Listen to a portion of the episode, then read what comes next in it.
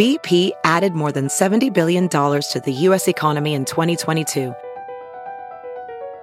Investments like acquiring America's largest biogas producer, Archaea Energy, and starting up new infrastructure in the Gulf of Mexico. It's and, not or. See what doing both means for energy nationwide at bp.com slash investing in America.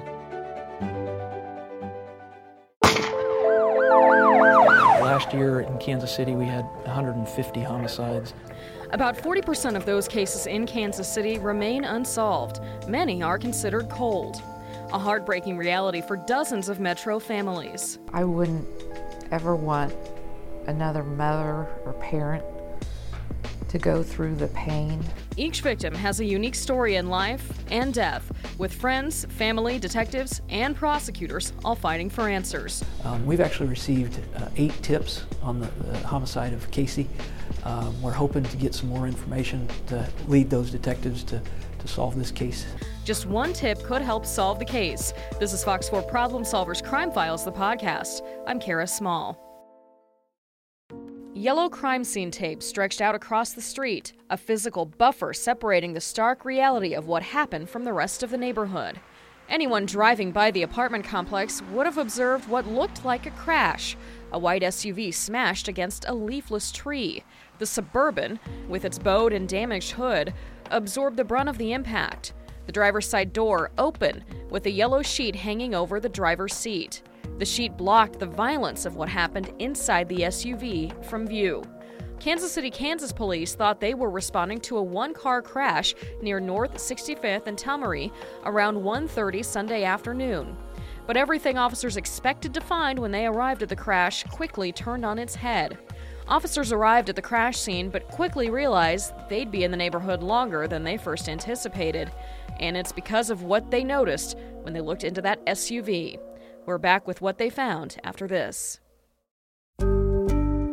Unsolved crime plagues the Kansas City metro. Police need your help to take killers off the streets. I'm Fox 4's Megan Dillard. Join us on the first Friday of each month when we release new episodes of the Fox 4 Crime Files, the podcast. Do you hold the clue that could solve the case? Fox 4 Crime Files, the podcast, because somebody knows. What in the world is going on with the weather? From extreme heat and tornadoes to record rains and heavy snow, the weather outside can change in an instant. I'm Fox 4 meteorologist Joe Lauria. I'll explain what's happening outside in Joe's Weather World, the podcast. Find it at the same place you listen to Fox 4 Crime Files. When KCK police took a closer look inside the white Chevy Suburban, officers realized they couldn't help the driver, later identified as 20 year old Alexander K.C. Gillespie. KC was from Edwardsville, about 10 miles away from where he crashed his SUV and died. Investigators also realized they were not dealing with an ordinary car crash. As they looked closer, they realized that someone shot KC shortly before the Suburban hit the tree. In a tweet, the police chief of KCK said that it did not look like KC was a random victim.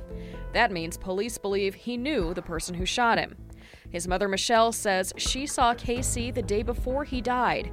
She didn't see him quite as much as she wanted to because he worked a lot. But the day before he died, Michelle stopped by his place. She dropped off some food but had to call later to deliver some bad news about Casey's grandfather my dad, his grandfather, was in the hospital. So I, you know, I called him and told him, you know, have your phone by you. Your grandpa's not doing very good. The next day, Michelle says she and some other family members were at the hospital dealing with her father's medical condition when she received a frantic call from one of her sons, Casey's younger brother. My youngest son, Parker, he called me on my cell phone and said, Mom, there's all these police at our house.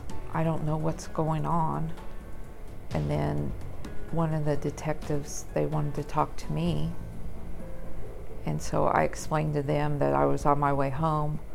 I was, you know, I was in the hospital with my dad. I had my mom with me. We were on the way home. And, you know, he's just like, just come as soon as you can. He's like, I can't tell you anything over the phone. You just need to hurry and get here. You can imagine how that conversation went and the panic that was building inside Michelle as she headed towards her house. As soon as I turned down my street, I received a call from my son's girlfriend saying that she can't, she couldn't reach Casey today. He didn't come home before he went to work. She says she realized what happened before she even reached her driveway, where the detective was waiting to deliver the news. I saw the coroner's car and I knew something horrible had happened. When I got out of the car, then I ran up to the people, the detectives and the victim's advocate, you know, and I explained to them what's what's going on. And they said, I'm sorry, um, your son Casey Gillespie. He was a victim of homicide at the Forest Glen Apartments this afternoon about 1:30. And after that, I just fell to my knees and I can't remember anything after that. One thing Michelle does remember is the pain of knowing she'd never see one of her three sons again. That's just your worst dream. I wouldn't ever want another mother or parent to go through the pain that me and my family has went through. Unfortunately, things were about to get even worse for Michelle and the rest of Casey's family. Just hours after police broke the news of Casey Gillespie's murder to his mom, she decided it was time to do one of the most difficult things in her life. She drove back to the hospital to break the heartbreaking news to her dad. Remember, he was already in the hospital facing health issues. The family was concerned about his condition the day before Casey's death. Michelle says her dad did not take the news about his grandson's murder well. Because the next day we decided as a family to go to the hospital to tell my dad, his grandfather, what had happened to Casey. And uh, the doctors said he's, my dad has took a turn for the worst. And um, then later that day, he passed away. So we had both of their funerals together. We always say my dad died of a broken heart.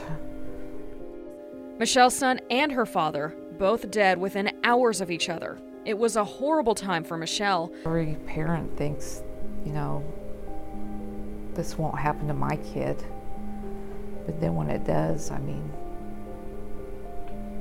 it's just a living nightmare. It's been horrible. I don't even think I've really got to grieve my dad's passing because, you know, it's so unnatural to bury your child.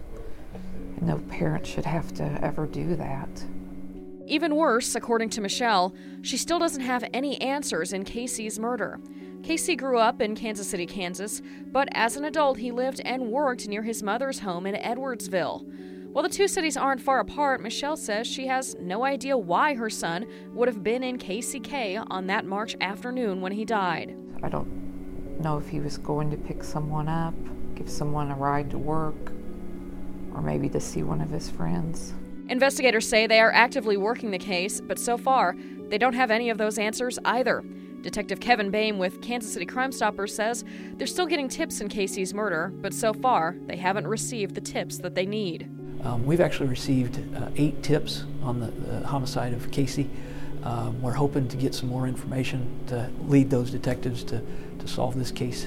Mo most recently, we had a, a, tip that came in on this particular case about uh, six weeks ago. So information's still getting around. We want to get answers from the family and the mother and the siblings that are left behind. You know, his daughter would maybe remember him. She was obviously younger at the time because this happened roughly two years ago. The family. Michelle says that other than grief, family is the toughest part about the whole thing. She gets to see her granddaughter a lot, and while she treasures time with her, it's sometimes bittersweet. She reminds me a lot of her dad.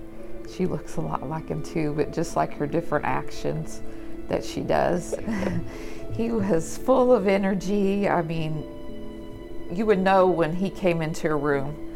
He was always making jokes, laughing, you know, sort of the life of the party. It was never a dull moment with him. His favorite thing was to eat popcorn, and she just wants uh, the whole bag of popcorn and doesn't want to share with anybody. so, I mean, and just some of her actions and some of her sayings that she said is a lot like her dad. At some point, Michelle says she hopes to be able to tell her granddaughter exactly what happened to her father the day he died. For that to happen, Michelle says someone needs to start talking. This person or persons that are out walking the streets free, it would mean a lot to me and it would mean getting justice for Casey. Please could you call the tips hotline? You can remain anonymous, and there's also up to a $6,000 reward. You never know, this person is out walking free. It could be one of your family members or loved ones that would potentially get murdered or hurt because of this person. Police say investigators looking into Casey's murder did get some help. Casey's murder case was featured on billboards across the city. It's a partnership with an advertising company that Detective Boehm always hopes will help jog someone's memory. The, the original call came out as an injury accident, so somebody may have thought that it was just a, you know, a random car crash, but in fact it turned out to be a homicide. So maybe they somebody that saw that has something. And again, it happened in an apartment complex area, so you would think that there would be a number of people there. He says if you were near North 65th and Tauromee in Kansas City, Kansas on March 11, 2018, and haven't talked to police, or if you remember something that you haven't told officers, to call the TIPS hotline at 816 474 TIPS. You can also email your tip to kccrimestoppers.com or send your tip through the Crime Stoppers app. You can download it at p3tips.com. As Casey's mother said, there is a $6,000 reward offered for information in this case. To listen to other episodes of Fox 4 Crime Files, search for them on iTunes, Google Play, Stitcher, and Spotify, as well as fox4kc.com. For Fox 4 Crime Files, I'm Kara Small.